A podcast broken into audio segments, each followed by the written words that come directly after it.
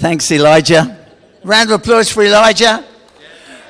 Um, uh, it, it's amazing to be with you this morning. It really is a great joy. And um, I've kind of been working with Elijah. He's on our leadership team. And uh, there's kind of a bit of a mentoring, coaching thing going on there. Um, so he said, Would I come up to Teesside? And I said, Well, it's a long way. I live in Rugby uh, was actually where the game started. Um, but I came up yesterday and had the pleasure of having a great meal with John Burns, who uh, used to, we used to work together as friends in Youth for Christ. And um, it, it, it's amazing when friendship comes together, kind of everything that you kind of thought, oh, it all just kicks back in. It's been absolutely amazing. What a joy uh, to be with you. And it was even better because you paid uh, for the lunch, uh, which was fantastic. Um, so it's a real joy to be here. And um, I also am really excited. This is a dedication. Um, and uh, it's great. If you're here in church for the very first time, don't get nervous. I'm not going to preach for a long time. I'm, I was staying at a B&B, and he said to me as I left this morning, I hope your speech goes well and he said, Is, is Elijah a Jew? Because Elijah booked the B&B. I said, No, he's not a Jew, he's a Christian. And uh, he said, Oh, and is that where, are you speaking at, where, yeah, I said, I'm speaking where Elijah's church is. And he says, Where that is that in Yarm? And I said, No, I don't think so. And then we were driving here this morning and we got lost. I can't believe he did that. He was talking to me and he said, Roy, I think we've gone wrong. I'm like, how could you do that? I thought he was sharp. And, uh, and then he says, all right, we can just go back and on ourselves and everything. I'm like, anyway, so it's great to be with you. I'm married to my wife. And I have two sons, uh, John and Michael, and I have two grandchildren, Joshua and Caleb. Caleb's five, and Joshua's two and a half. And let me tell you, it's a real privilege to be a grandparent. Um, it's a real joy. My wife looks after them two days a week. I don't know how she does it. Uh, it's totally exhaustive. I'm with them for an hour, but she looks after them two days a week. So it's a real joy to be with you. And you're kicking off a series on hope. There's a brochure on your chair which looks like this, which is just a bit of what we do as a plan for 2020. So it's kind of a, a bit of a plan on what we'll be doing as churches together right across the nation in 2020. So take one of those away with you as a gift. And we've also written this book called 40 Stories of Hope. And uh, what happened was that uh, we started to link with prisons right across the country. And what we wanted to do was get the church to understand that when you go to prison, um, it's not hopeless. You can bring hope into these places. So these are stories of people that have encountered Jesus Christ and their life has been totally transformed. So if you would like one of these books, they normally cost seven pound. But if you can't afford that, come and talk to me and I'll give it to you as a gift and the church can pay. But uh, let me just tell you just one hook into this story. Um, and you know something of all these stories because we love stories, but stories where people's lives have been changed are absolutely amazing. And uh, 20 years ago, I was living in Gibraltar. My mother had recently died, and I was grieving. I was an only child and never knew my dad. I was approached to carry a suitcase from Thailand despite knowing that if I got caught, I would probably be executed. I went, I took the case, and was arrested at the airport. The authorities had been tipped off before I even got there. I was given a death sentence, which in Thailand equates to 200 years. I had a five kilo set of chains hammered to my ankles. I had my hair and eyebrows shaved off. I was led off to spend the rest of my life in Bang Kwang maximum security prison. I shared a cell with 40 other chained prisoners. for 18 hours a day with one hole in the floor for a toilet. I was 27 years of age. If you want to find out what happened, you need to read the book. But it's an amazing story, and I've met Lee, uh, who's now free, and the route that that actually happened. So it's in the book. If you like the book, then do please, uh, there's some over there, and you can just connect in that way. If you have a Bible, I'm going to just read to you a few passage, uh, a few pieces out of God's Word. And the reason for that, very simply, is that I am convinced that the Bible is God's Word to us. It, it's actually living, it, it, it carries weight. We did a piece of research just recently called Talking Jesus. And what we discovered is 27% of people in the UK became a Christian. In other words, they became a follower of Jesus. They accepted Jesus Christ into their life just as a result of reading the Bible. So the Bible has tremendous power and authority. We also discovered that from, from that research that 43% of people in the UK believe Jesus rose from the dead. Now, it doesn't mean they've experienced the power of the resurrection, but they believe he rose from the dead. So, when people come to an Easter service, they're coming, believe Jesus rose from the dead. They may not have experienced that, but they're coming because they believe that Jesus rose from the dead. Isn't that amazing? Because we think everybody's against us. We also found in that research that 67% of people in the UK, that means in Teesside, that means in this area, which is called Thornaby, 67% of people know a Christian. They're either friend or family. That's massive. And we then asked a subsequent question if you know a Christian, what do you think of that Christian? Isn't that a good question? And guess what? They like us. They think we're amazing. They think we're fun. Turn to the person next to you and say, You're fun, really. They think we're generous because they know, whatever you may read in the newspapers and everything else, they know that it's the Christian community that does street pastors. They know it's the Christian community that does food bank. They know it's the Christian community that gives meals to kids that won't get meals. They know that's what the Christian community does. And that's why they recognize what we do. The big challenge for the Church of Jesus Christ is to see those people from that relationship that we know as friends and family, then see them encounter the presence of His Spirit and be changed by His power. That is the critical thing. And so, what I want to talk to you about this morning is just a very simple verse found in Hebrews, Hebrews chapter 6, and it's verse 19. And it says there that hope is an anchor for our lives.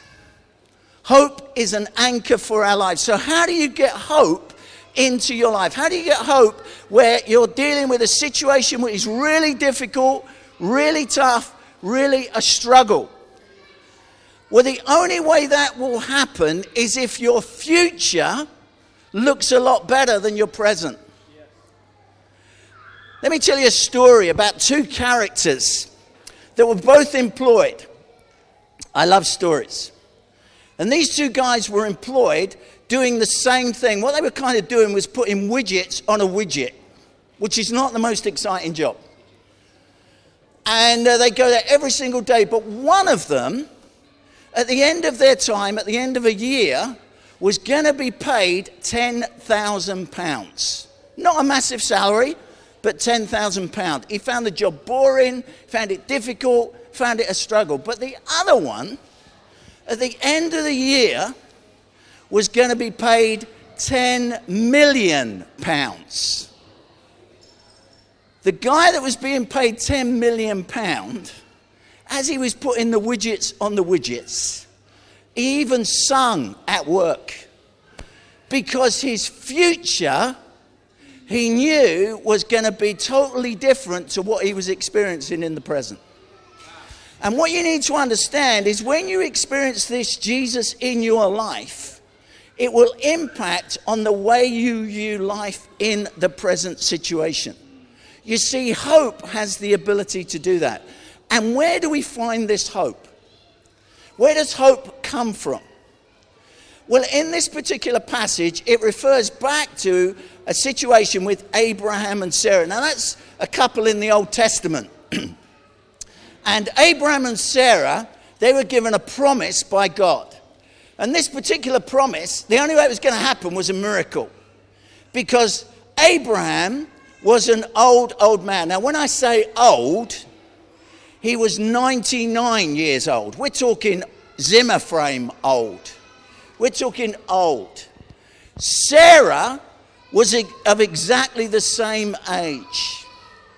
And God said to them, I'm going to give you a promise. And the promise is this that through your seed, in other words, through you, Abraham, you are going to father all the nations of the world, nation of Israel. And as he heard that promise, he was unsure can I trust this promise?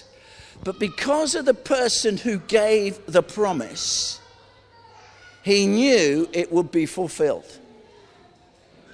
But his wife, it actually says that his wife laughed because she was pretty old and she was going to give birth to, and you would probably laugh if that was the case.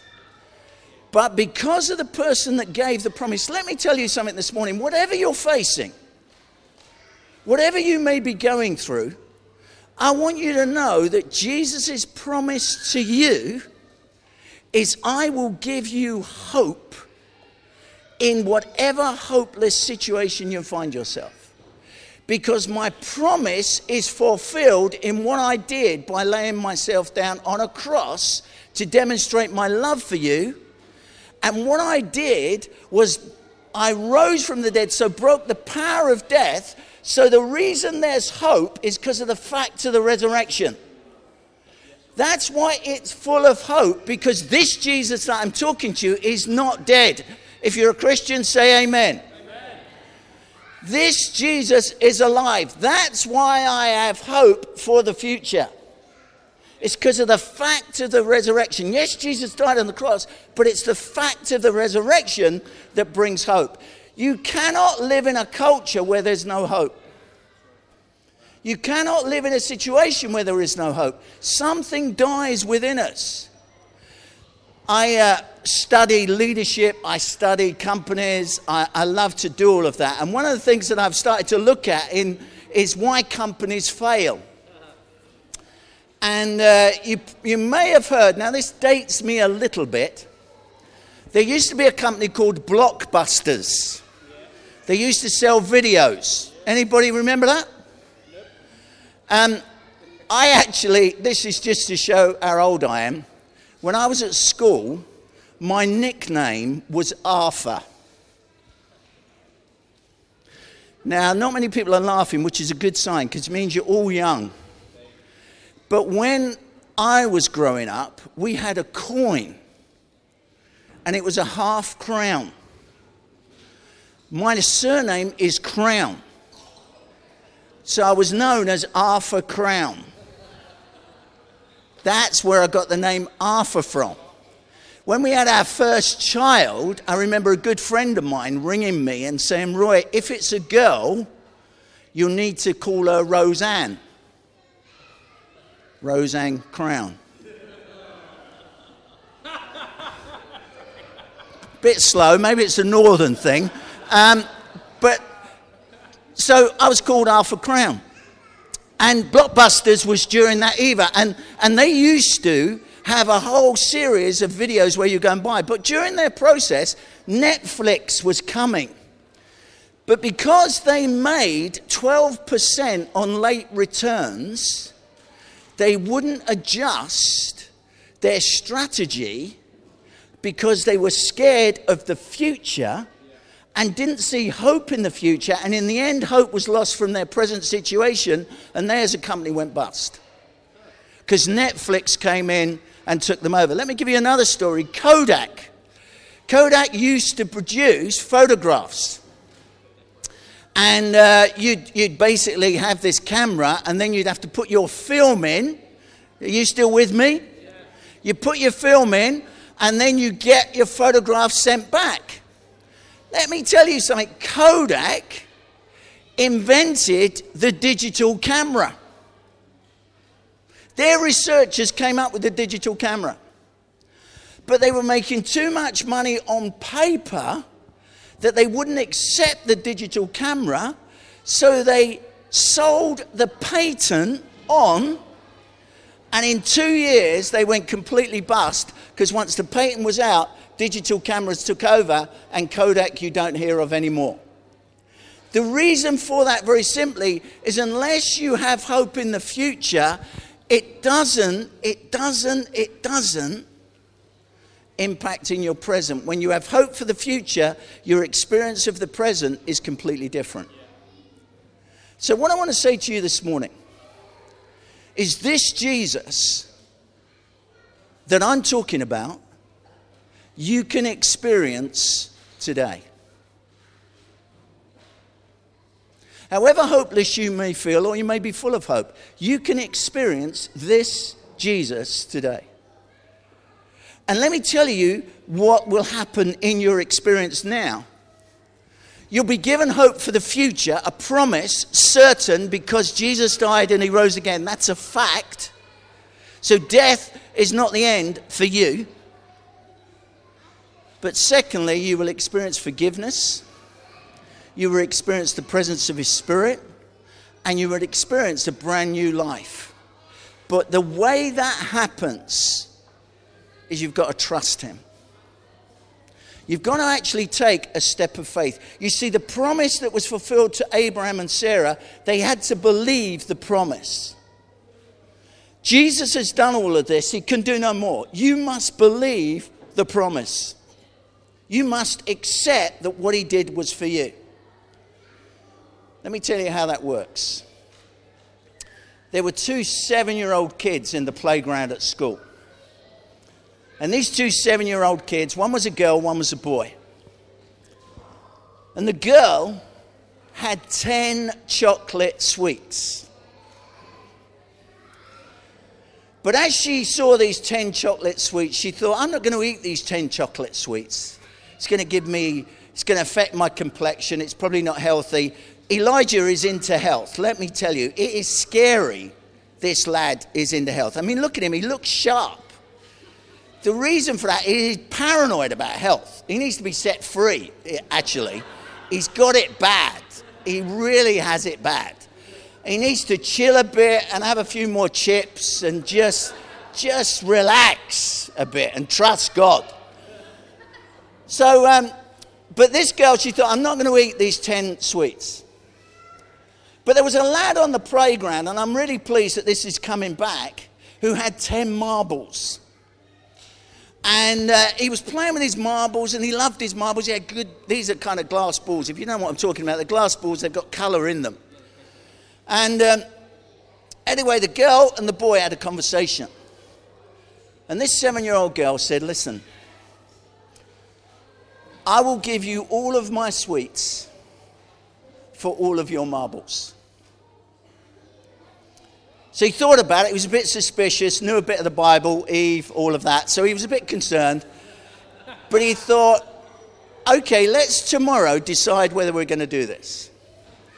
And he went home that night. And as he went home that night, let me tell you what he did. A little nagging question in his mind. She doesn't know how many marbles I've got.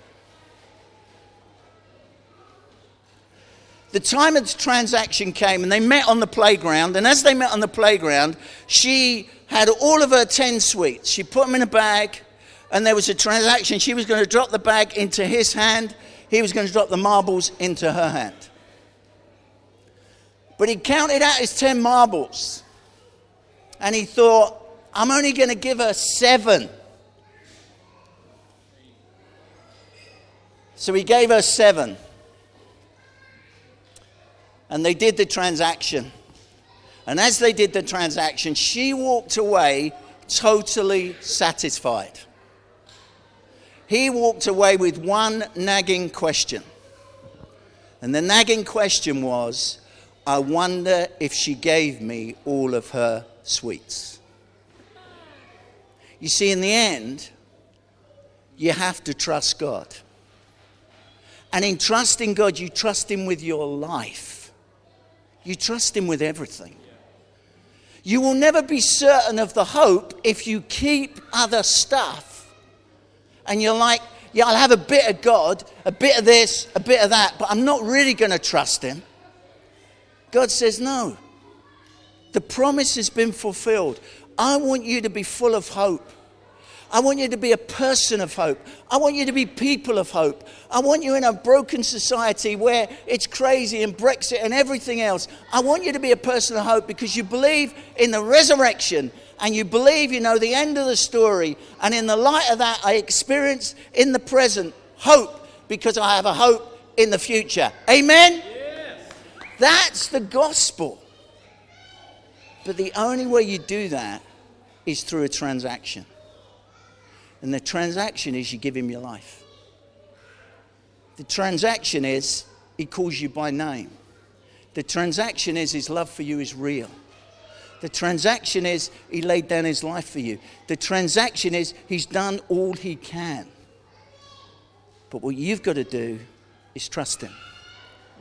So, what you do is you give him your life. At the age of 16, I became a Christian. It was the scariest moment of my life from the East End of London, and I surrendered. I actually knelt, and I encountered the Holy Spirit in my life. I encountered forgiveness. I encountered His presence, and it totally changed my life. You can experience that this morning. So, what I'm going to do now is I'm just going to say a prayer. And maybe you've never prayed, and a, a prayer is just like I'm talking to you, but it's talking to God, who is present with us by His Spirit. And I'm going to invite you, if you've never trusted, totally given your life to the God who created you, I'm going to invite you this morning in this place. You may be here for the dedication, you may be here for. Uh, some other reason. God's brought you here for a purpose. It's so that you can experience hope in the present, knowing you've got a hope in the future. I'm going to lead you in this prayer. And then after that, I would just like you to communicate with me that you've done that. And the way I'm going to do that is just as after we pray, just lift your hand to me and just say, Yeah, right, I prayed with you this morning. And then after the service, or whatever this is, or wherever we're going to go after this, just I'd love you to come and tell me, or Elijah, or someone that you know here, to say, I trusted him. I took a step of faith. I said that prayer. And let me tell you, you'll become one of these stories of hope. Because these are the most broken people and they've experienced God's hope in hopeless situations. And God has turned it around and brought good from it. So let's pray together. Lord Jesus Christ, thank you for bringing me here this morning. Thank you that you know me by name. Thank you that you know everything that's happened in my life up until this point, and I'm sorry, I've messed up. Thank you for dying for me. I ask you now to come into my life. Change me. Give me hope. Fill me with joy and peace. I pray that things will be different from this moment. In Jesus' name, thank you for hearing my prayer. Keep your eyes closed. If you prayed that for the first time, just put your hand up.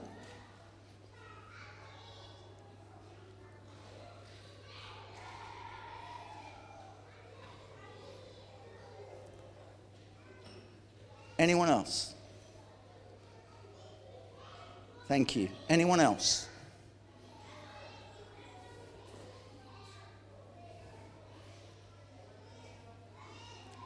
Great. We'll connect after and uh, talk and pray with you. God bless you. Thank you for giving me the privilege of uh, sharing with you. Amen.